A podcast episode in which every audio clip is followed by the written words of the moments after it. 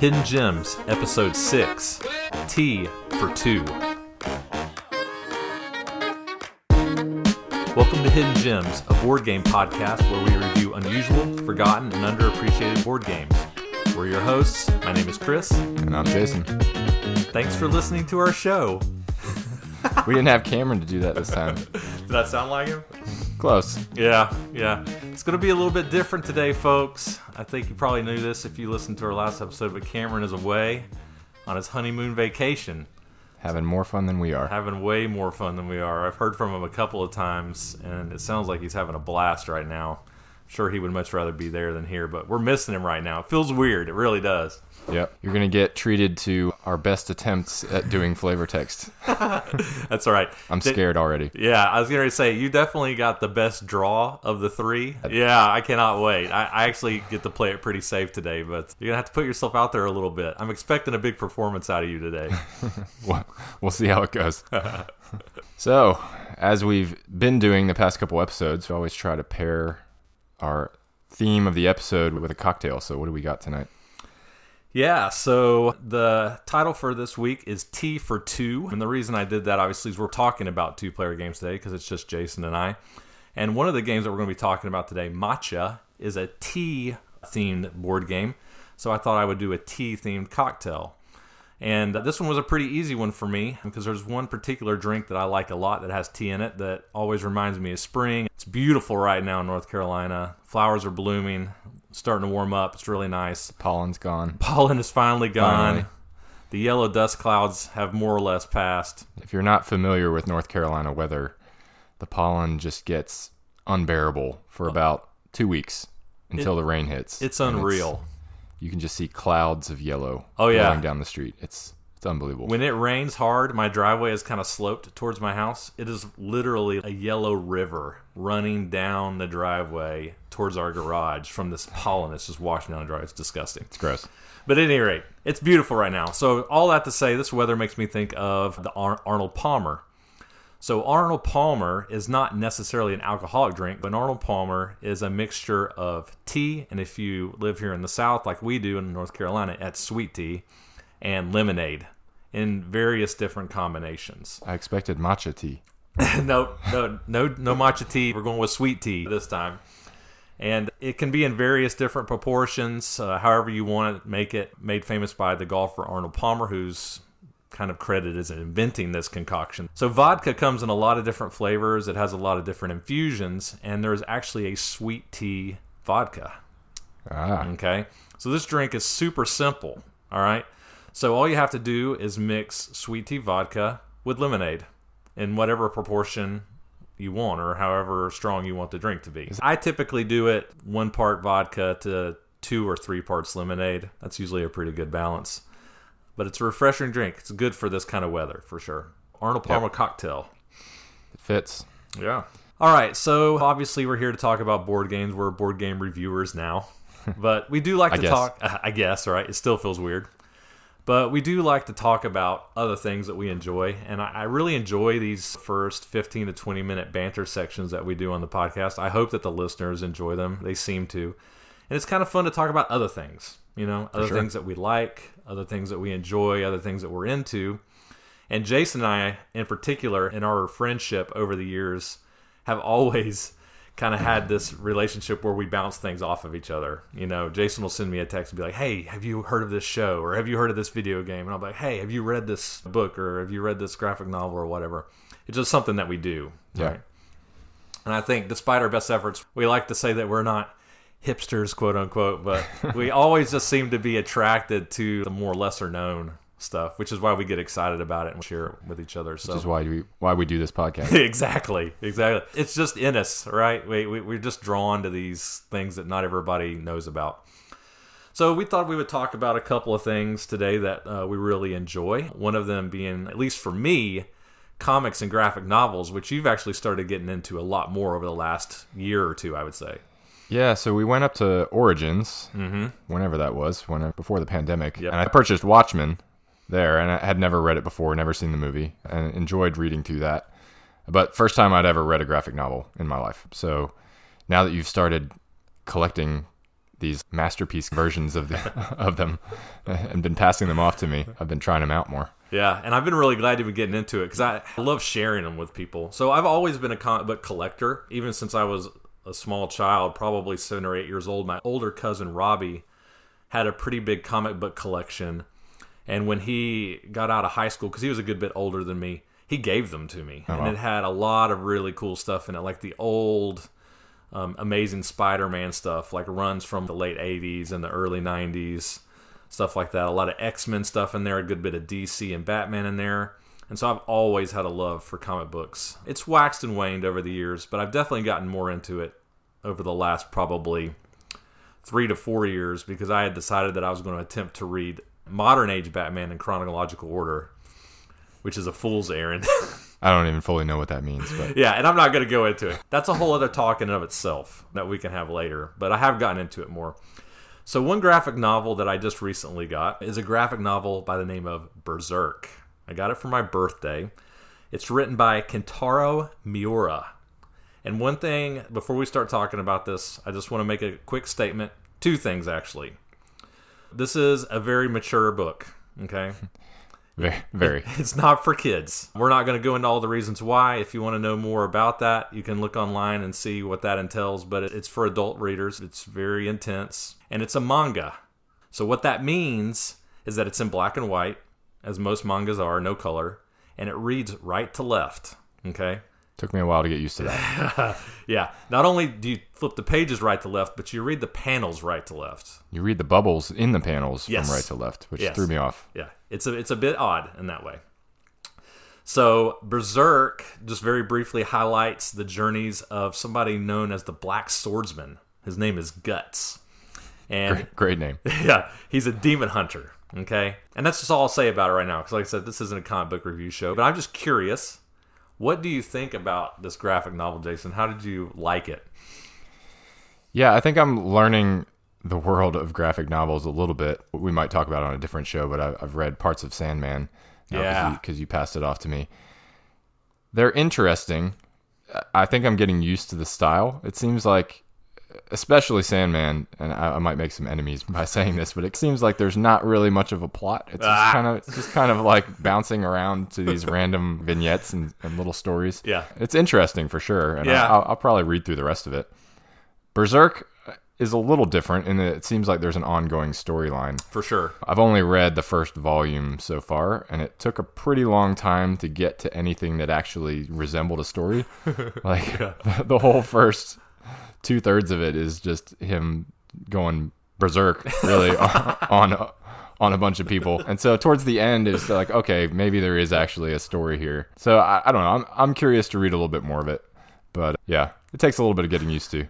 Yeah, I think you made some good points. This is definitely an appropriately named book, okay? this book is super violent. He, he definitely does go berserk, but Just chopping people in half. yeah, yeah, it's wild. But I, I will say, I, I think you do make a good point.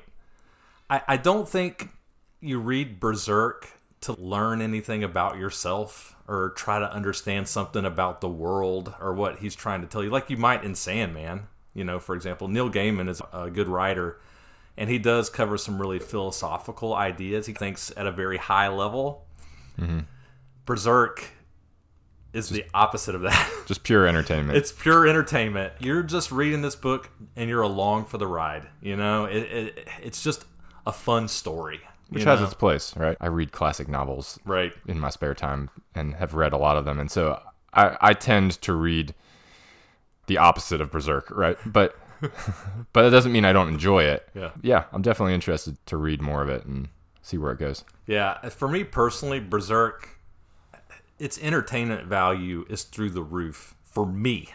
And I think this is going to be really dependent on the person how much you will enjoy it. But I really love it. One thing that Berserk does really well that I wanted to mention so there's something in comic books known as splash pages or splash panels. Do you know what I mean when I say that? I don't specifically. I'm guessing it means like the full double page That's correct. Yeah. drawings, right? So that's a practice used in, in comics where they try to portray a really incredible moment in the story by covering it in either an entire page or both pages side by side.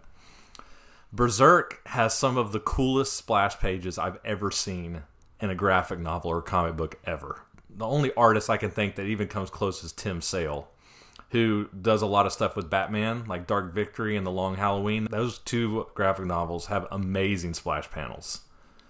And this one is a close second. I mean, there were a few times I flipped the page and my jaw just dropped.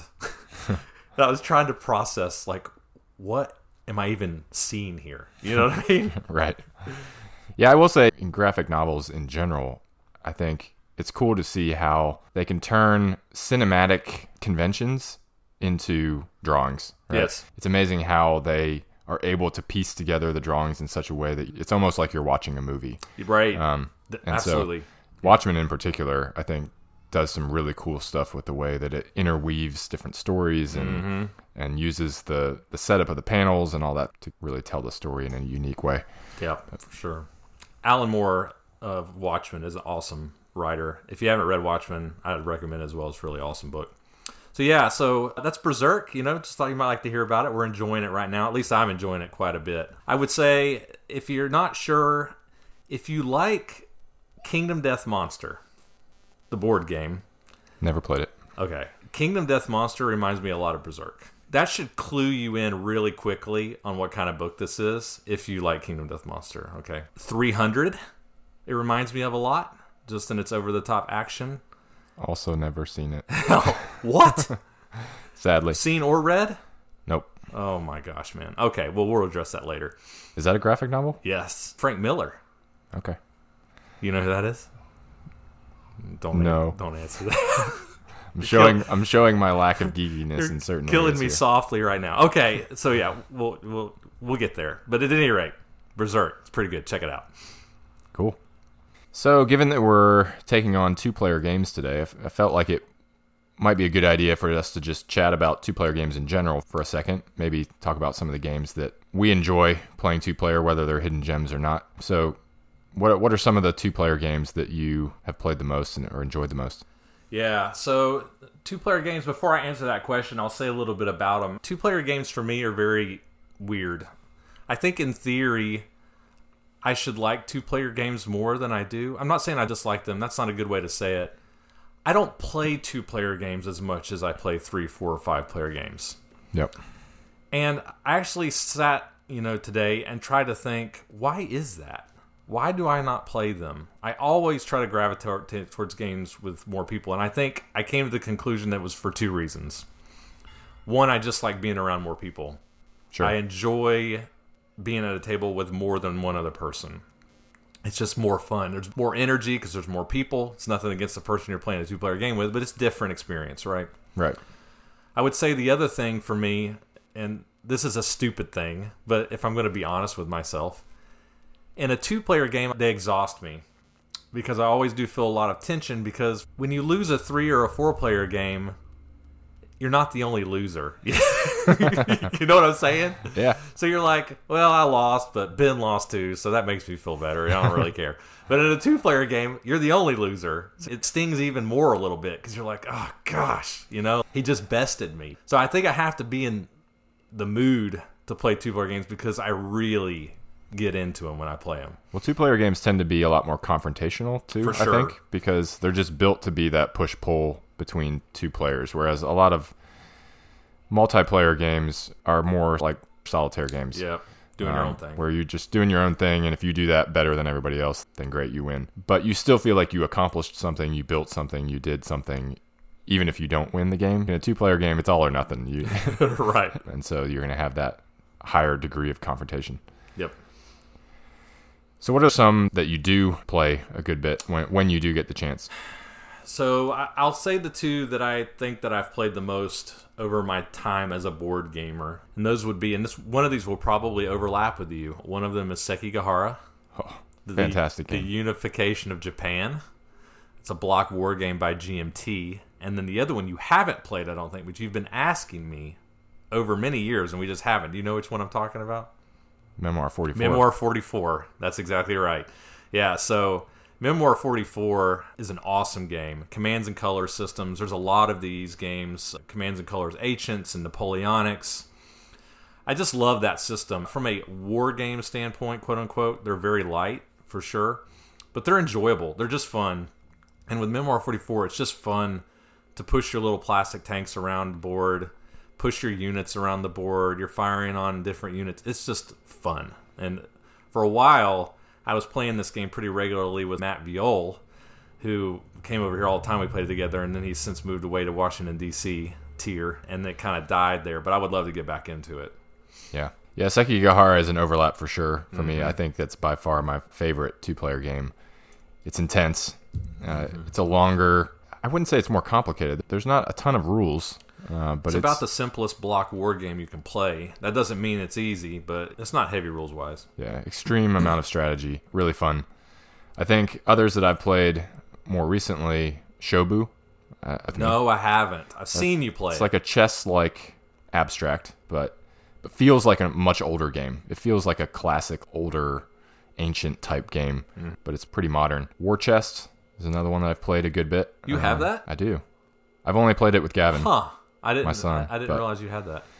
Yeah, I'm not. I'd be interested. yeah, it's a pretty good one. It's definitely not a hidden gem, but no, no, for sure, and it's on the lighter end, Sure. but but it plays quickly. It's pretty fun to figure out. All right, yeah. So that's our thoughts preliminarily on two-player games. Let's get into some of our reviews. Yeah. Let's do it.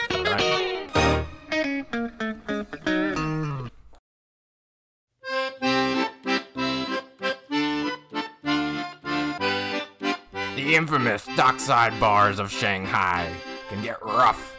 More than one sailor wandered in for nothing more than a quick drink, only to wake up head pounding in the cabin of a tramp steamer. And so, this recruitment method, favored by unscrupulous captains, came to be known as being Shanghai. The notorious Captain Ramon El Dado and Terrible Michael are fighting over who will put together the best crew. They have all agreed to roll dice for them, while thinking nothing of using dirty tricks to get ahead. That was my best attempt. That was pretty good. I, I think you should keep it. Take that, Cameron. You stayed in character the whole time. I tried. That's good. All right. Shanghaien, published in 2008 by Abacusspiele, designed by Roman Pelek and Michael Schacht. Currently ranked on BGG 2697. I actually did a little bit of research into this term being shanghaied Yeah. and, what, and what that means. I've heard the term and I, I knew what it meant, Me but I. I was kind of interested about where the term came from and some of the history around it. I, I actually didn't know what it meant. Yeah, so, I've always heard it, but I, I don't really know what it means. Yeah, so to be shanghaied, I guess, was a practice in the 1800s, I guess, where to be able to complete the crew for a ship that was going to sea, if they couldn't find enough able bodied, willing people to, to be on the ship, they would find less scrupulous ways of getting people aboard these ships, sometimes involving trickery or blackmail, other types of shadiness to get Right, folks right. to, to get on the ships. And then once they're on the ship, obviously you're at sea. There's Nowhere not- to go now. Not much you can do about it. Yep. Uh, so this came to be known as being Shanghaied, which I always thought had to do with the city of Shanghai and it being something that maybe happened in Shanghai. It actually turns out that the term came because a lot of times the boats that people were being coerced onto were destined for Shanghai. Ah, okay. But it actually happened, at least based on my five minutes worth of internet research, that this happened a lot more often in in the U.S. Uh, than anywhere else. Mainly San Francisco and New York is where a lot of this activity happened, and Portland were big locations for it. I did look up one. I guess there's one famous Shanghaier or crimper, as what they were known, who history would say managed to Shanghai more than a hundred men in a single night Whoa. and the way he did it, and this, this is fascinating. so he told all of these men that he, he was throwing a, a booze cruise, basically a, a party, and loaded all these guys onto the ship, sailed them out to sea, and then passed them off to all the captains once they were out at sea. And then, in order to make sure that it just didn't raise suspicions when he got back into port with his crews and there was nobody left aboard, it actually turned out that there was a shipwreck or a ship that got into trouble on his way back. So he rescued all the people from that ship, brought them onto his ship, and sailed it back in as the crews, and nobody knew the difference. You gotta be kidding. That's what Wikipedia says. That's well, it must be true then. It must be. That's wild. So let's talk a little bit about the rules to Shanghai. In this game, you are trying to capture pirates, represented by cards. There are five cards in each of eight different colors. These cards have numbers on them between one and four. So there's five cards. There's a one, a two, two threes, and a four. There'll be eight rounds played, and in each round, six cards will get dealt out into a line. And on a player's turn, they have two options. It's real simple. You can either roll two dice and place one of those dice out in front of a card, or you call Shanghai and the round ends. Mm. And you can call Shanghai as long as you've played at least two dice out onto the board. The cards in a line represent the numbers 1 through 6. So, depending on who places the first die in front of one of those cards, determines whether those go left to right or right to left. So, after a dice has been placed and that numbering has been determined, then from that point on, whenever you place a die, you have to place it in front of the card that represents that number. A round ends whenever it either comes to a player's turn and they only have one of their six die left, or when a player calls Shanghai. Yep. So at the end of a round, each of the six cards that's on the table is going to get claimed by one player or the other, or it might get discarded depending on what happens with the dice placements. So how this works is if a card has neither player's die in front of it, that card gets discarded. If a card only has one player's die next to it, that player gets that card. If both players have dice in front of a card, then whoever has more dice in front of the card gets the card. Mm-hmm. Finally, if both players have the same number of dice, then you're going to look at the die on the cards to either side of that card, add up the pips on those die, and whoever has the stronger pip count wins the card. If that's still tied, then n- nobody gets the card and it's Right. discarded yet again. That's really most of the game right there. Yep. The, the game ends after eight rounds once you've gone through all of the cards. At the end of the game, if only one player has cards of a particular color, then each of those cards, the, the number value on that card will count towards that player's points. Right. However, if both players have cards of the same color, then adding up the numbers on those cards, whoever has the higher value is going to steal the other player's cards, but has to discard their own cards, which is what makes it interesting. At that point, you add up the points on all of your cards, and whoever has the most points is the winner. One other little wrinkle in here is that there are eight special cards that can come out throughout the course of the game. These cards have two different special abilities on them, and you get your choice of either of the two special abilities. And they have pretty simple abilities like re-roll both of your dice if you don't like your roll, Right. or add or subtract one from the value of a die before you place it. So that's about it. Yep. All right. If you were listening to the rules, you noticed that I talked about rolling dice in this game. Yep. And we certainly don't hate randomness here at Hidden Gems, but you know, it can be polarizing in terms mm-hmm. of how randomness affects a game. And I think it's essential in a lot of games to add in that degree of uncertainty, but it can go too far. I'm curious your thoughts on the the dice rolling and the randomness element for this game. Yeah, it's a good question. It's a good place to start in discussing this game. So, I certainly don't mind dice rolling. I enjoy a dice chucker. I, I get a lot of enjoyment out of those. If I feel like that I have some control and agency in the game. In this particular game, you're rolling two dice and you're assigning one of them. And unless you have a special card, there are no rerolls. So I will say right off the bat that that's just one thing that bugged me a little bit about this game is I did feel like I did struggle with control at times, even though the special cards can help you, because you're just so limited in your options. Again, you're rolling two d6s, and then you choose one of those and you assign it. Take a game like King of Tokyo, for example, which is also very light, and I enjoy.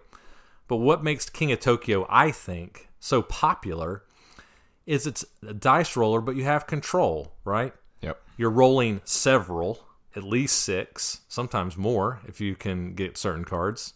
And then you can re-roll, and then you can re-roll again, and you can re-roll some that you kept the first time. You've got more options.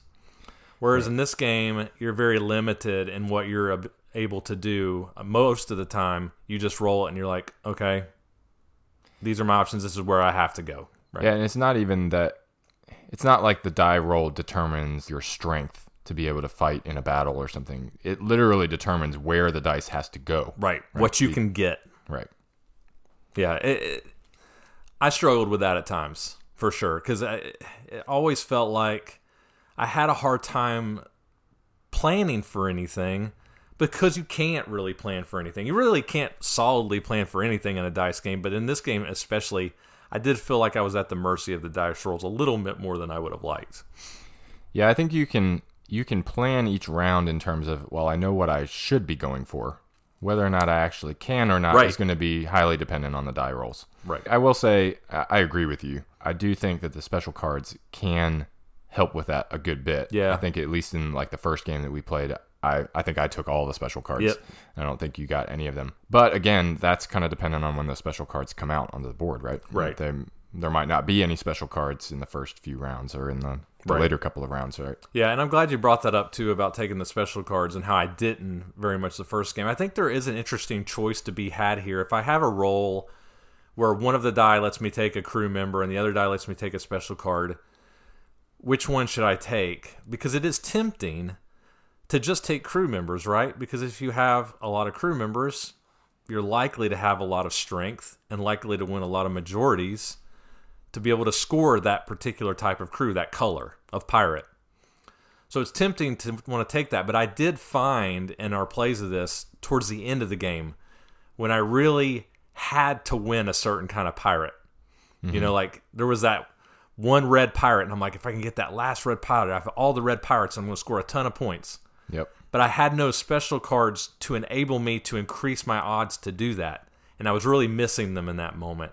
And so I think it does introduce some good choice into the game of maybe it's worth it to take this card to use later at a really opportune moment. Sure. Yeah, I think this game definitely has an arc.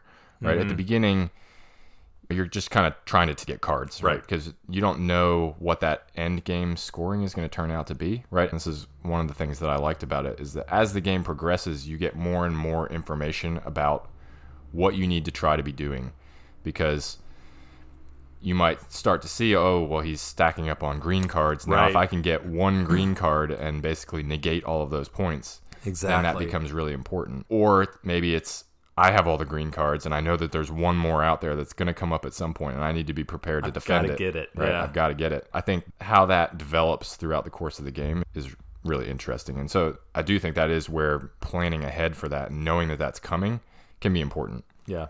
I think that really segues into another thing that I actually did like about this game a lot. And it probably is my favorite aspect of the game when to call Shanghai. Yep. Because you can call Shanghai pretty early. Once you've got two of your dice down, you can call it. So you may be thinking, well, wouldn't it be better to get all of your dice down and try to get as many cards as possible? Well, yes, maybe, but if at the end of the game I have two dice down and I've got all the red pirates but one and my last die is already on a red pirate, it's a no-brainer, right? That I'm Yeah. calling Shanghai. I'm not even going to give you the chance to tie me up or try to take it away from me. And so you do have some control there when you can end the round. Yeah. It is a, a bit of a push your luck, right? Because on the flip side of that, if I haven't been able to place a die in front of something that I know I really need, it's like, well, do I give my opponent the opportunity to place another die and get maybe something else that they need Right. in order to try to get it, or do I just end it now? Right, and, right. You know, and let it go. That that offense defense push and pull Yep. is is really interesting. It is, yeah. There's always that fear of, man, if I roll again, am I going to regret this? Because he's going to roll something that I needed and take it from me. I will say for me, transitioning into cons, one thing that I guess worried me a little bit too, other than just being at the mercy of the dice rolls a lot of times, is the game could feel a little bit samey. It's a short game and it's a simple game, so I'm not going to ding it too hard for this, but literally on your turn, you're rolling two dice and you're placing one of them. I mean, it's very simple, right? You're just doing the same thing every time. The decision space is not immense here.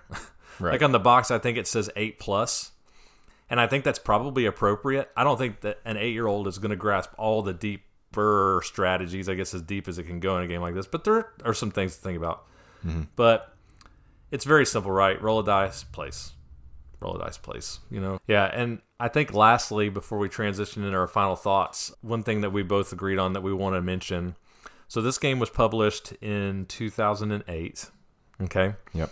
And the world has changed a lot in the last 13 years. And I think it's worth mentioning this game could be perceived as a little bit racially insensitive and a little bit on the nose from a racial standpoint. Yeah, each of the eight colors from the rulebook is supposed to represent a particular nationality. And so the artwork reflects that in I would say a pretty stereotypical Oh, yeah, that's fashion. that's what I mean by on the nose. I think the Italian pirate is wearing a Ferrari racing shirt. I mean, right. you know, I mean it's just It's meant to be humorous, but it definitely goes a little too far in places. I mean, honestly, what this game reminded me of, it's like Mike Tyson's Punch Out the board game. It's just very racially stereotypical. So, we say that in all seriousness that if that kind of thing would be a barrier for you to even bring this to a game group, then you should know about it on the front end. So, sure. I think that we felt the need to mention that because it's definitely noticeable. For sure. I think games like this can definitely be enjoyed for what they are while not condoning the stereotypes that are present in them. However, I think it's something to be aware of if it is a game that you want to try to seek out. And it's something that hopefully, if this game were to be reprinted in the future, would, would be addressed. Oh, yeah, that should easily be fixed. All right, want to go into our final thoughts, Jason? Sure. So, Kick us off. Yeah, so I thought for the amount of time that it takes to play this and for the simplicity of it, I enjoyed this game. I think that it has a good push pull, offense, defense mechanic going on. It's fast.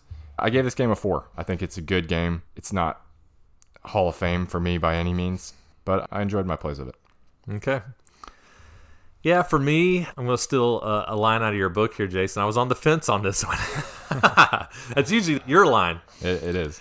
I bounced back and forth in my mind on this one between a three and a four because, as I mentioned in our review, I think hopefully it came across that I do think this game has some merits. It does have some decent decisions. However, after playing it a few times, I did feel like on most rolls, I was just thinking, please, Lord, just be what I want. You know, I always felt like more than me controlling it to a certain extent or increasing my odds, I was just hoping, you know, please be this, please be this number, please roll it. And, you know, when it's not coming up a lot for you, that can be frustrating. Sure. Now, I say all that noting again that this game has eight years old and up on the box, and this isn't a super serious game. I'm not trying to gamify it and make it like a Euro game or anything. But again, for me personally, if I'm going to enjoy a game, I shouldn't feel frustrated. And sometimes it aggravated me where there was like that one card I had to have and I couldn't get it just because I couldn't roll it. You know, or actually, I think in one of our games, there was one pirate we were rolling over and I rolled it, and then you matched me, and I rolled it again. I was like, yes. And then you matched me again, and then I rolled it again, and then you matched me again. I mean, what are the chances of that, right? See, I think those are the fun. Those are the fun moments of this game. Right? Uh, that wasn't fun for me. it can be frustrating though. I it can- was. It was just like I, when I needed that control, I just couldn't. You know, it, it was a dice game. So I'm going on and on here, but all that to say, I ultimately landed on a three for this one, fully understanding why people like yourself could enjoy it more, and I definitely think it has a place. I could see why people would like it. It's a lighthearted, fun dice roller, but for me personally, this just lands on a three. I respect that. So, if this game does sound interesting to you and you would like to try to seek it out, the bad news is that it is very out of print at this point, but there are copies available of it on BGG, mm-hmm. 15 as of the last time that we checked. And that's all, that's, it. all I have to say. 15 copies. That's it. Yeah. All right, so I think that's a wrap on Shanghaien.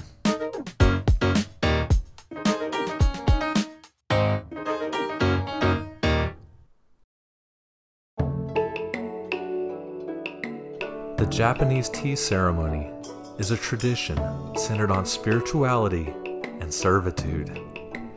Preparing and presenting a beautiful matcha for your guest is the ultimate expression of culture, ceremony, and respect. In matcha, players attempt to collect the utensils they need to perform a tea ceremony by matching cards on the table by their number or suit.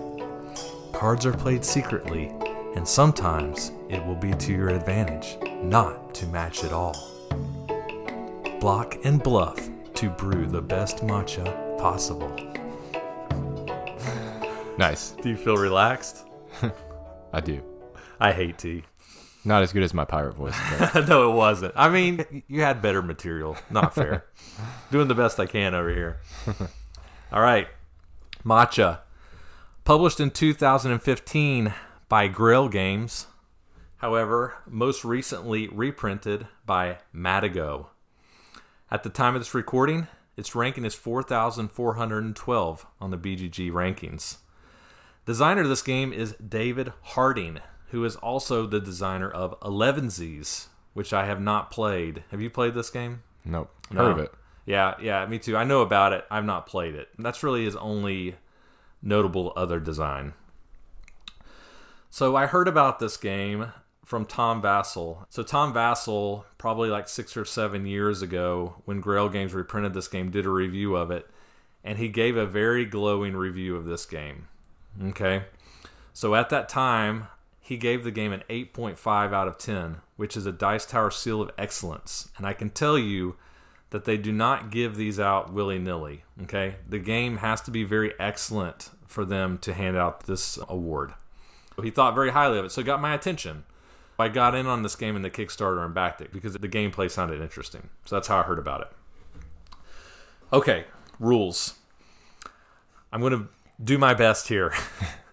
A tricky one. It is, and I, I apologize on the front end if this doesn't make sense. This game is very opaque, and I think that that's why this game is going to be very hard to review, but we're going to do our best. And I'm going to explain the rules in their entirety, otherwise, this review is going to make no sense to you. Luckily, it's a quick game. This is a micro game. So in matcha, what you're trying to do is you're trying to brew tea. The way that you win the game is by collecting utensils. So you've got water, you've got a bowl, you've got a leaf, you've got a whisk, and you've got a spoon. If you're able to collect all five of those utensils, you win the game at the end of that round that you do that. Alternatively, if you're able to collect four of any one of those things, so for example, if I collect four bowls, I will win the game at the end of the round in which I have done that. Okay?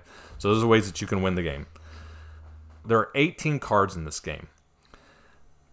16 of the 18 cards are split up into four different suits. You've got the leaf, the bowl, the water, and the spoon. Each suit is of four different strengths, numbered one through four. So again, four suits, each of four cards, numbered one to four. That's your 16 cards. In addition to those 16 cards, you have two zero cards. So 18 cards in total. The way the game is set up is there will be a display in the center of the table where you're going to have six cards face up that are split into three different groupings of two cards. And you're trying to match those cards in order to get utensils or ingredients. The way that it works is one of the cards you try to match by the suit, the other card you're trying to match by the number. So, for example, for the suit card, let's say that it's a leaf showing. If on your turn you are able to play a leaf card from your hand that is of a higher rank than your opponent, you get a leaf component. Okay? For the number, let's say it's a number three showing a three of the red bowls. If you are able to play a three card from your hand that is of a higher rank than your opponent, you will win the bowl, whatever your card you're trying to match. The way the numbers works is the suits are ranked. So a leaf is stronger than a bowl, which is stronger than water, which is stronger than a spoon, but then it loops back around with a spoon beating a leaf. So it's kind of like a loop in strength. The numbers work the same way. One would beat a four, for example. So what happens if you match and your opponent does not match? If they play a card to the table that is not an attempt to match. So, for example, we're trying to match leaves, and I play a leaf and I win, but they play a spoon. They will get a whisk. That's how you acquire whisks. The only way to get whisks. The only way by in by I was going to say intentionally, but that's a bad word. You'll see that word used intentionally not matching, but that's a bad word, and I'll explain why in a minute. If you don't match or can't match, and your opponent does match, you'll get a whisk. Okay? If both of you don't match, then nobody gets anything. It's just a wash. Like I said, that's generally how the game is played. So you'll continue on like that until somebody satisfies the victory conditions. and then the game will be over at the end of that round. That's pretty much it. So I wanted to just briefly, before we get started in this review, you know, I like for our reviews to be very joking and lighthearted and be a little bit fun. And maybe this one will be, but this one will probably be a little bit different because we're going to be a little rough on this game uh, and not unfairly so because we're just going to come out and say it right off the top. We have issues with this game, both of us. And not in that we think it's bad, like we just didn't like it. We think this game has problems, it's got flaws, serious flaws. Yep. So we're going to try to do it very professionally. And one big reason for that is that this game has been reviewed very highly, like I said, by Tom Vasel and others. And I respect Tom a lot. So I'm not trying to suggest or imply that Tom Vasel is not a good reviewer. I think he's a fantastic reviewer. But we're going to disagree with him here, and that's okay. Yep. Uh, I think we have to do that. So, all that being said, all that introductory stuff out of the way, Jason, what were some of your grievances with this game? What were some of the issues that you found in playing Matcha? Yeah, I think the biggest thing, I mean, we played this game a number of times because we wanted to be careful with this review and, and we're not sure initially, you know, if it was something that we were just doing wrong or if it was the game itself. And we played this a number of times. We even played multiple rounds of this game, just cards open. Yep. Trying to figure out, okay, well, is there a different way that we could have played, you know, that we're just missing? Right. And I think in all of those plays, we came to the conclusion that the game really plays you more than you play it. On the surface, it sounds really interesting, right? It sounds Yeah. like, oh, I can bluff. I can maybe try not to match or try to match when I know my opponent isn't going to match. Uh, and there's this unknown of, I'm going to bluff here and maybe they'll think I'm trying to match, but I'm really not. Or I can just try to intentionally not match so that, you know, it cancels out their attempt to not match and mm-hmm. get a whisk. But I think ultimately all of that boils down to a puzzle that is solvable. Right. And that's the main criticism that we've come out with is that it seems like as long as you understand the game and it is opaque, it's hard to understand the first couple times you play through it like, okay, well what am I actually trying to do? And keeping track of, oh, I'm trying to match suit here and I'm trying to match number here and but ultimately it seemed like it was a solvable puzzle. Definitely. Yeah, I totally agree. I think that once you've learned this game and you understand it, which again takes some time because it's a weird one.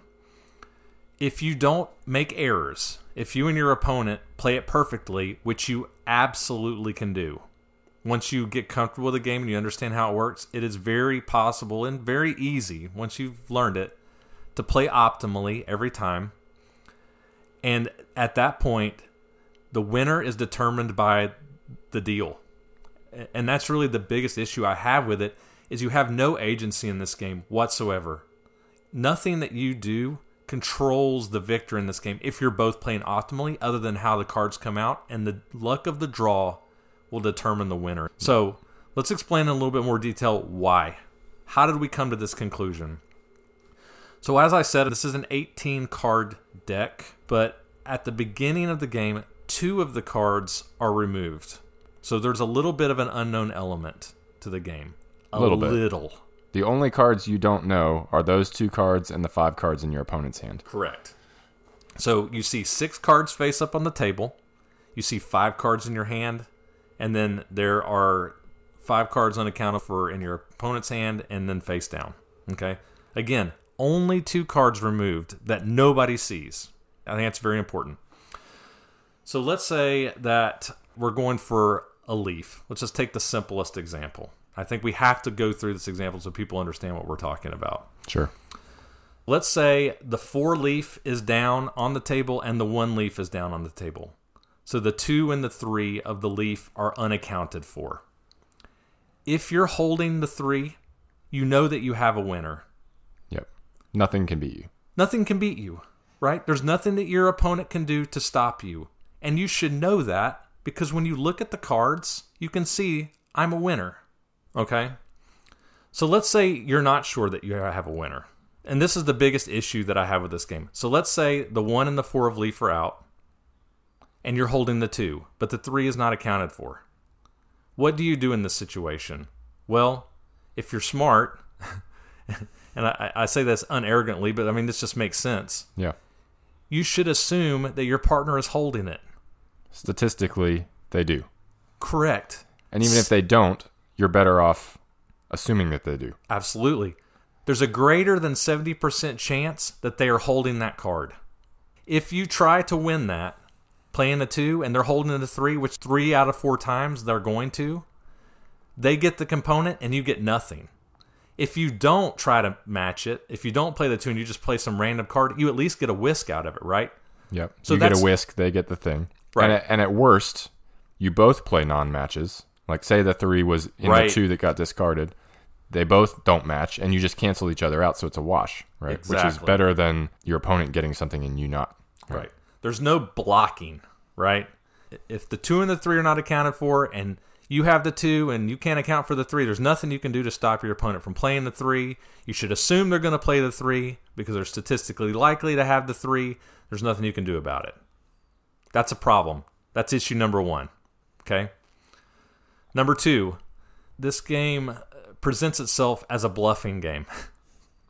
No bluffing. There's no bluffing in this game. This is actually addressed in the strategy section of the rules, and I put strategy in air quotes because I, I want to mention this. This is what he says, okay? Table talk is allowed. For example, a player may say whether they have played a matching card to the table without showing its face, when in reality, they have played a non matching card. This is not strategy. So basically, what he's saying, let's go back to our initial example. There's a one and a four out. The two and the three are not accounted for. I have neither the two or the three. So then I have to think, well, maybe my opponent just has the two and not the three. So I'll play a card down and be like, oh, this is the three leaf. You better not try to take this. I guess that's what he's saying. Like, I'm table talking, like, oh, this is the three leaf. You shouldn't even go for this. But your opponent should already be assuming that you have the three leaf in that situation. Correct. Right. Either they have it and then they should play it and they're going to win. Right. Or they have the two and it goes back to our previous example Right. of they should never play it. because 70% of the time you're going to have the three. As a matter of fact, if you even tried to do that, you'd probably shoot yourself in the foot by talking too much, right? Mm-hmm. Ugh.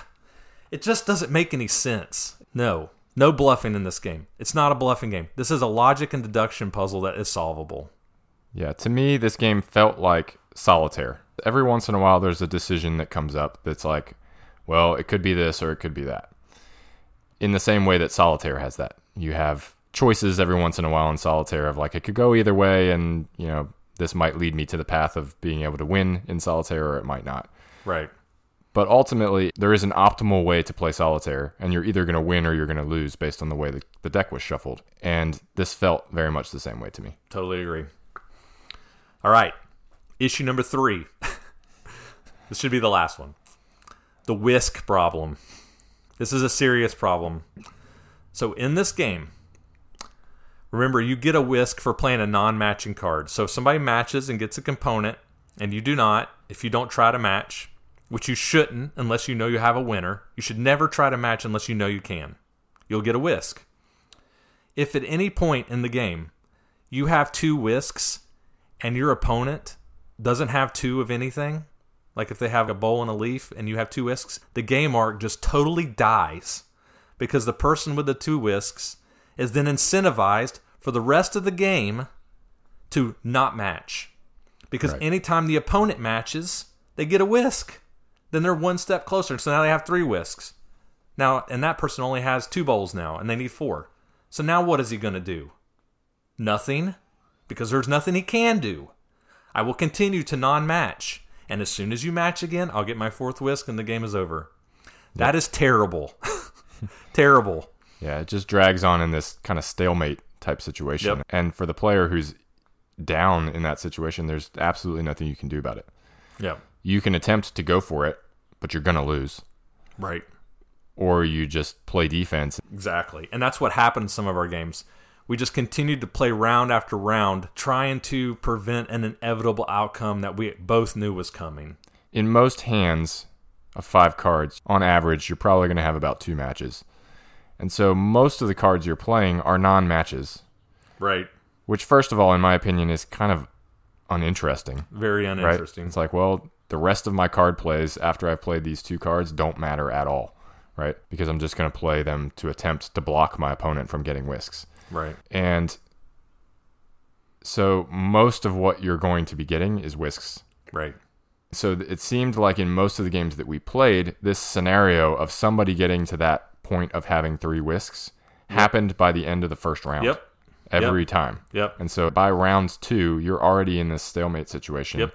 And then it just plays on until somebody, by attrition, wins. Okay. So those are all of our grievances about matcha, and I, I wanted to mention these up front because this morning actually I learned that in the most recent reprint of matcha they changed a couple of rules. But I thought it was worth going through our feelings on the first edition rules of matcha for one because the new rules don't change much and they don't improve the game. And two, a lot of these really positive reviews were written based upon these first edition rules. Okay.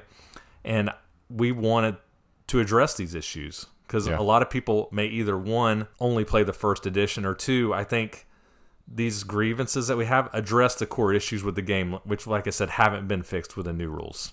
Yeah. We did play the game with the updated rules because we wanted to, to give it a fair shot. For what it's worth, I would say that the updated rules improve the game in that they attempt to address some of the issues, but it does not fix the ultimate conclusion that we came Right. to about the game. Well, the only thing it fixes is the whisk problem that we just said. So in the new updated rules, you n- only need three of each component to win now. So three bowls or three leaves as opposed to four. But you still need four whisks Correct. To win via whisks. They identified that. Otherwise, they wouldn't have changed it, right? Because it's clearly a problem with the game. But, But- I don't think there's a way to fix it. I think they attempted to fix it, but it doesn't Nope. it doesn't really solve the problem. Sadly, that doesn't fix the problem of being able to easily read the board and identify what's not accounted for and then playing the statistically best play every time to win the game. The problem with this game ultimately is there's just not enough unknown information. More than two cards need to be removed from the game. If there was more uncertainty, there would be more room for bluffing. But on a 70% chance that your opponent is holding a winner, you should never take a chance. It's Yep. just a bad play, right? So while they may have fixed the whisk issue with these new rules, the game itself is still a solvable puzzle, which to be quite honest just isn't very fun.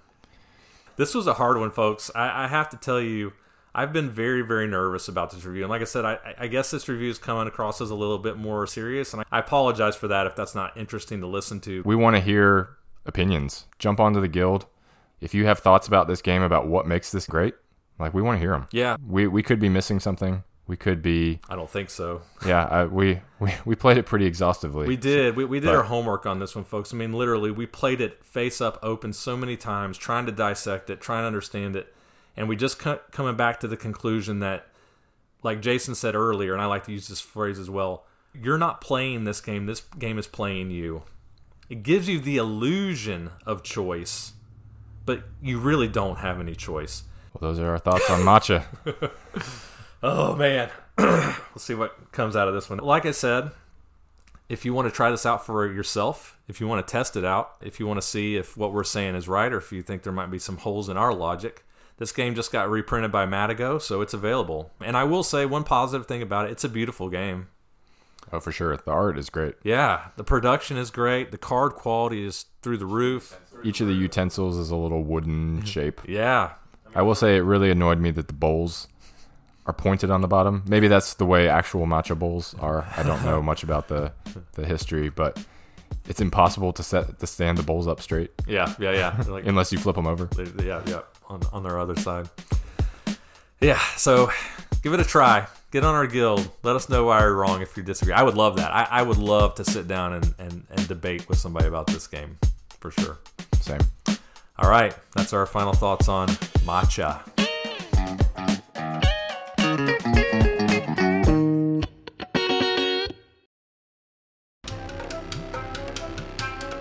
The whole of Egypt is in an uproar. Kenaton, who has just acceded to the throne, wants to ban the old deity Ammon from the temples of the land. Aten is to be worshipped as the new god. But the priests of the land are not willing to give up their temples without resistance, so the four largest temples are fiercely disputed. The players are adversaries and fight out this battle of the gods between them. Both have the same starting position, but who will be able to make better use of his abilities and help his god to victory? Nice. All right. Aton, published in 2005 by Queen Games. At the time of this recording, its BGG ranking is 5,218. Whoa, whoa, whoa. Nope. Chris is wrong here. The actual ranking of this game is 1,162. Geez, I mean, I leave for one week and this is what happens? Alright, continue. Designer of this game, Thorsten Gimmler. Also the designer of No Thanks. Oh wow. Yeah, that surprised me. The reverse auction game, which is okay. It's fine. He also designed Odin's Ravens, which is a two player racing game. I heard about this game on the Heavy Cardboard podcast. They seem to be coming up a lot recently. We've been talking about them a lot. They did a two player episode, I think, and they did talk about this game as one of their reviews. So that's how I heard about it. A brief rules summary Aton is a two player game of clever card play and tug of war area control. I think before I get into the details of the rules, it's important to understand how you win this game because it is a little bit unique. In this game, you can win in one of four ways. You can either win on points, so if you are the first player to hit 40 points before your opponent, you'll win the game outright immediately. Alternatively, you can achieve victory through certain majorities on the board. So let me briefly explain how the board is set up so that you can understand how these victory conditions work. On the board, there are four temples, and they're divided into 16 squares. Each of these temples scores a little bit differently that I'll get into later. But basically, if you gain presence on these temples by placing discs on there, you can get uh, certain benefits from the temple, but you can also get certain benefits from the spaces. And in each of these temples, some of the, the squares are colored green, and some of the squares are colored yellow in each of the four different temples. If you are ever able to get your colored markers on all of the green spaces, or all of the yellow spaces, and your opponent doesn't have any presence on that color in all of the temples, you will win that way as well. In addition, you can also win by having a total presence in one temple. So, in other words, all 16 squares are occupied by your discs, and your opponent has no discs in that temple whatsoever. You can win that way as well, right away. So, multiple paths to victory. That's right. okay? That's how you can win the game. So, how do you play the game? It's very simple. Each player has a deck of cards numbered 1 to 4. There are 24 cards, I believe, in this deck. Each player is going to shuffle that deck, and then each round they're going to draw four cards, and that's going to be their hand. Then both of you at the same time are going to assign those cards face down to four different action spaces. Once those cards are assigned, you will then simultaneously reveal, and then things will happen. You'll execute from left to right, one through four. So let's go over what each space does. So in the first space, this space is just for points. Let's say that I assign a 3 to this space and Jason assigns the 1. The way this works is you'll get a number of points equal to the difference between your cards times 2. So 3 minus 1 in this example is 2 times 2, so I would get 4 points. The second, the third, and the fourth spaces kind of go together. So the second space will allow you to remove discs from the temples on the board. The way that works is is you take the value of your card minus 2 and that's how many of your opponent's discs you can remove and place them into something called the Kingdom of the Dead. The fourth slot will allow you to add discs to the temple. So if you played a 4 there, you could put 4 discs into the temples anywhere you want. You can divide it up however you want. The trick is is that the third space where you assign that third card tells you which temples are eligible to be placed in.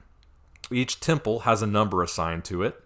So if I play a 3 there, I could take away or add discs to temples 1, 2, or 3, but not temple 4. The game will go on like this with us trying to take space that is the most advantageous for us. And there are several reasons why you might take space in an area other than victory conditions. Each temple scores a little bit differently. For example, in one temple, whoever has the majority there will score a number of points equal to the difference between the number of discs you have between your opponents. Lastly, the thing that triggers a scoring is once the uh, Kingdom of the Dead gets filled with discs, and remember that happens when disc gets pulled off, that will trigger a scoring.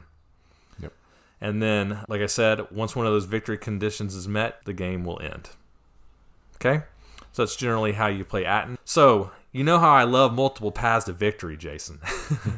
Oh, we know. and this has it, right? This is Or does it? or or does it, right? Multiple ways that you can win this game. So how do you feel like this game implemented that? Do you think that it did a good job? I do. I learned this the hard way the first couple times we played this game. I started going after those conditions. I think that's the wrong approach to this game. I don't think that you can start which the one specifically? I think it's worth mentioning. Yeah, so I went after I think the yellow spaces, Yeah. trying to get all the yellow spaces. And it definitely adds tension. It accomplishes what it's meant to accomplish, which is that tension of oh man, yeah, I might be getting close to 40 points, but my opponent might grab the last space that they need to get the insta win, right? Right. I think I fell into the trap of thinking, "Oh, well, I can make that my strategy and I can go after that and try to win that way." Right. And I think you're setting yourself up for failure if you try to do that, which I don't think is a con to the game. I think that's the way the game is meant to be played. But playing it the first few times, I learned that the hard way. In all the plays that we did of this game, we never saw anybody win using one of those conditions.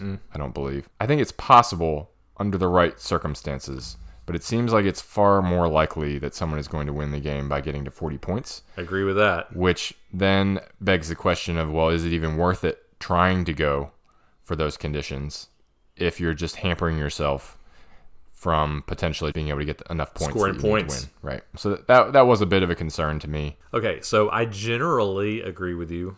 I disagree a little bit on some minor points. So, of the four victory conditions, obviously most games are going to be won by the 40 points. We don't dispute that. I do think that the victory condition of getting all of your discs in one space of a temple is doable, especially the level 4 temple, because it can be difficult to unseat somebody if they get dug in there. right. But let me explain.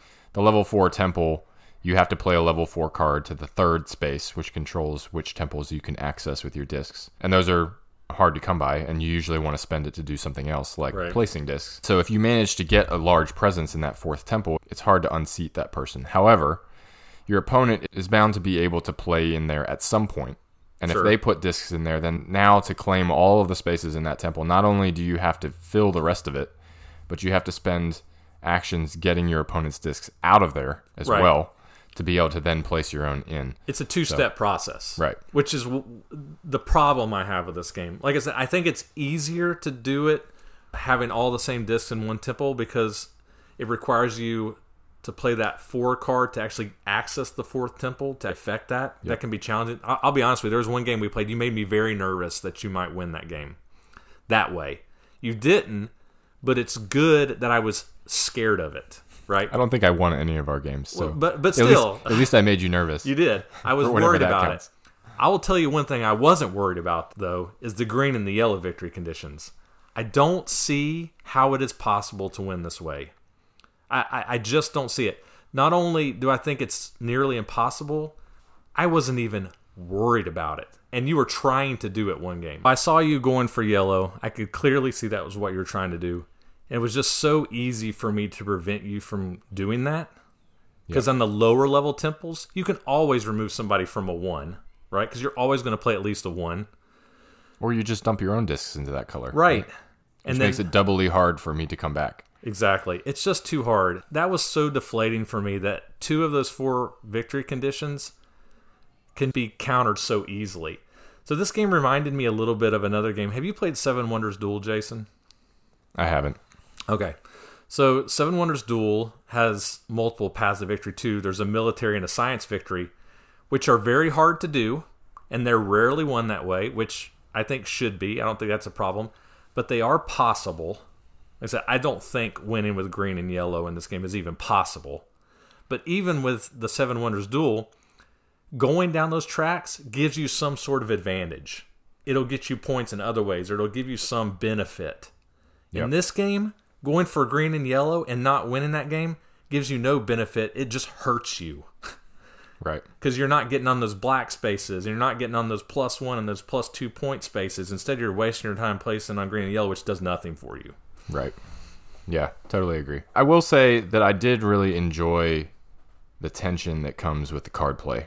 I think mm. that's the the best part of this game to me. Yeah. You know, the first space is just put your best card there that you can manage based on what you want to do elsewhere.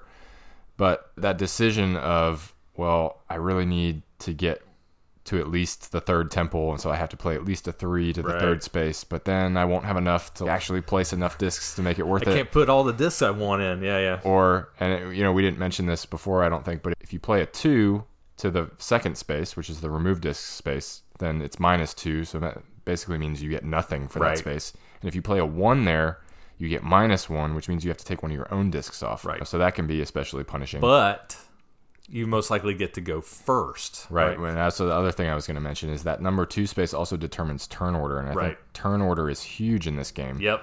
because being able to remove first and then place first can swing the balance significantly. And I thought that that card play of trying to figure out, okay, well, you know, I got a four and two ones and a two. What do I do with it? Uh, was fascinating to me. Yeah, it's a new puzzle every time, and I'm really glad that you mentioned the one space. In this game, I think about the one slot and the two through four slot as like two different things, right? That one spot is interesting. Like in our first game, you were going real heavily on that one spot. You were scoring so many points. I think in our first game, you were ahead by 15 or 20 or something. It was making me super nervous.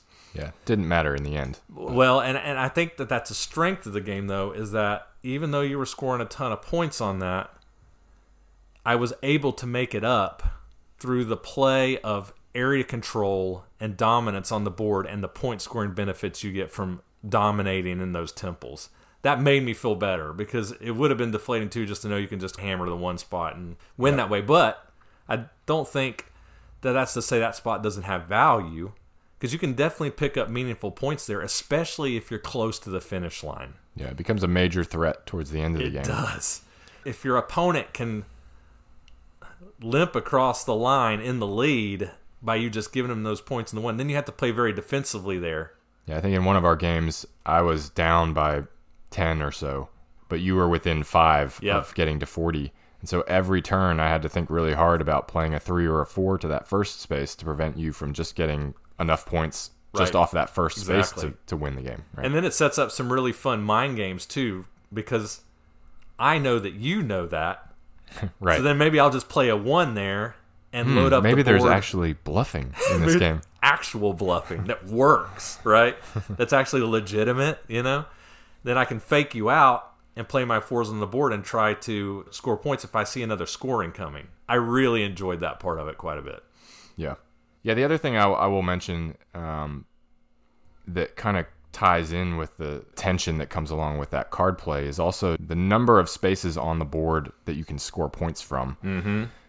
I think taking away the idea that some of the instant win conditions are maybe less effective, the core of the game really boils down to scoring the most points, getting to that 40, and you do that in a variety of ways, right? There's black spaces, and if you have the majority on the black spaces across all four temples, you get eight points. Right. Each temple scores in a unique way for majorities. There are also one blue space in each temple, and those spaces are worth, I, I think it's three points each. Yep. But only if you have the majority in the fourth temple. Yep. So much to think about. Yeah, and so the, every placement matters. You're trying to think about, okay, well, do I try to go after black and gain that majority, or do I try to negate my opponent's majority in that area? And you always feel stretched thin. You there's do. always there's never enough placements, and there's always too many of your opponent's placements. Yep, yep. So, so- many things to think about. I love that. It feels like a tug of war. You're taking this, I'm giving you that, I'm taking this from you, you're giving me that, and you're just trying to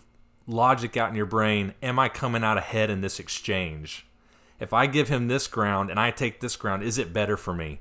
There's so many interesting thoughts. Like the third temple, for example. The way it works is if you have the majority there, you score one point for every disc in that temple. Yeah, I think you hammered me pretty hard in one of our games. I did hit that. one pretty hard. You can score a lot of points there, but it's interesting. If I go too heavy there, what am I neglecting elsewhere? Exactly. Right? I'm giving you something somewhere else. And then I have to calculate is what I'm getting from that better than what I'm giving you elsewhere? Exactly. And it's a tough it's a tough puzzle for Right. sure. Yeah, so to switch over to things that maybe we didn't find as amazing about this game, I think we mentioned the instant win conditions. Aside from that, one of the one of the biggest things that stood out to me is that there is luck in the card draws. For sure. Yeah. And it's balanced in that your deck is balanced, right? You have the Mm-hmm. same number of ones and twos and threes and fours in your deck, and your opponent has the same as well. But I think timing really matters in this game yeah. because scoring rounds happen at very specific moments. If you just happen to come out with a, a really poor hand right before you know a scoring is Yep. about to happen, And your opponent can- has a blockbuster can- hand. yeah, it can destroy you. Yeah. And there is a mitigation. There's one minor mitigation for this. Yep. Every game you get one white token, Yeah. right? That basically you can hand in your token and throw away your hand and just draw a completely new Yep. hand. Which I love that they did that by the way. Which is way. great. Yes. However, I, I think I find myself wishing that there was a little bit more control there. Even if there was a space on the board where you could spend placements to go on this space and get your token back and be able to reuse it, or have some sort of other ability that you can pay for, but gives you the more flexibility to be able to fight that. Yeah. I think that would have been a really great addition to this game that would have felt like you have a little bit more control over that. I think that was one thing I found myself wishing for as I was playing this. Yeah, you can definitely get screwed on the card draws, no doubt. I, I do love that you have that mulligan, but it can be tough at an inopportune moment. And like you said, sometimes you can kind of see it coming. Yeah. you know, sometimes I'm like drawing a lot of threes and a fours, and I'm like, oh boy, it's great at the moment, and you need to make the most of it. My next couple rounds are going to be trash. Yep, and you're like, oh boy, I'm just gonna have to try to like salvage what I know is coming, right? And you know, maybe that's not bad. You know, you're just trying to make the most of it. Although I do wonder if maybe if somebody were just able to draw a nice distribution every time, Yep. would they do better than somebody that has these extreme highs and extreme lows in their hands? Probably, Yeah. but it, it can be crushing at a bad moment. I want to mention one more thing really quickly. I, I feel like I have to mention it. This game is not a looker. So they attempted to put this uh, game in a small box, which actually I appreciate because I hate it when publishers put really small games in big boxes to try to increase their shelf presence. I hate that because I don't have space for it, right? Yeah. So they tried to address that, but this is a puzzle board. Oh man, I hate puzzle boards. The pieces warp and they Yeah. don't fit together right. It's literally just plain red and blue discs. The art is very classic, stock Egyptian style artwork. It's not exciting on the table. So if that's something that's an obstacle for you, you should know about it because it, it doesn't look great. All right, let's go into uh, final thoughts. Jason, what do you think? Yeah. So, despite all of our misgivings about the instant win conditions in this game and some of the luck that's involved in the card play, I was just fascinated by this game. I found that push pull and the tension that comes from trying to figure out how to play the cards that you draw as best as you can well, and then having to balance your efforts across four different temples and five different ways to score points. I found that fascinating. I gave this game a five. Whoa, okay. I thought it was great. I would love to see a reprint that maybe addresses some of the luck aspects of it. Yeah. But I, I really enjoyed it. That's awesome. Okay, yeah. All right. So for me, I enjoyed my plays of Aton as well. I really did think it was a good game. The card play, as we've mentioned, is very fascinating. The tug of war tension is real in this game. You're constantly counting your majorities. You're constantly looking at your cards. Where can I get ahead? What can I afford to give up? What can I not afford to give up? Awesome gameplay there. As you all know, I love multiple paths to victory. It was a bit deflating to me to get the sense that the green and yellow majority in the temples just seemed to be impossible. Again, I'm just basing this on a handful of plays, so maybe I'm wrong. I'm sure this was play tested many times, but I just don't see how you can do it. It just seemed so hard. And so for me, that's a little upsetting. So that knocked this one down a step for me. If that was more possible, this game would be a five for me. But I bumped it a bit because of that. So I gave this one a four. Maybe if it could be reworked where that's a little bit more easier to obtain, I would like it a little bit more. But having said that, I think four is a good game for us. I'm keeping this game. I think it's good. I enjoyed playing it. Yep. Cool. So where can we find it? Yeah. This game is pretty available on BGG. There are 23 listings as of the time of this recording, and for pretty cheap, $10, most of them. That's a steal for this game. If you like two player games, just try this one out. I mean, it, it really is pretty good, especially if you like Seven Wonders Duel. You should, I mean, it, they're different, and this is not a drafting, but it gave me similar feelings. So I would s- suggest checking it out. Cool. All right, that's our final thoughts on Aton. And that's our take on some of the lesser known two player games that we have available to us. As always, if any of these games sound like they're of interest to you, we'd encourage you to check them out, and we definitely encourage you guys to engage with us online. Remember that good reviews on your podcast platform of choice go a long way towards helping us get the word out on our podcast and on all these games Yep. that we think are amazing. So that's what we're all about, and I'm your host, Jason. This is Chris. Thanks for listening. This episode of Hidden Gems, number six, was recorded in Raleigh, North Carolina on April 18, 2021. Join us in two weeks when we talk about a trio of games from one of the all time greats in board game design, Stefan Dorra. Hidden Gems is produced and edited by Chris Alley, Cameron Lockey, and Jason Yanchuleff. Our show's logo was illustrated by designer and artist Katelyn Nieto. Check out her work on Instagram at It's Katelyn Nieto. We would love to hear from you. Feel free to join the discussion on our many social media accounts. You can find us on Facebook at Hidden Gems Board Game Podcast, Instagram at hiddengems.podcast, and Twitter at Hidden Gems Board. Disagree with one of our reviews? Have something you want to say about one of the games we discussed today? You can also make your voice heard on our Board Game Geek Guild at BoardGameGeek.com. Once again, thank you for joining us on Hidden Gems, and until next time, fellow gem seekers, enjoy your games and enjoy your search. Ha! You thought you could do an episode without me.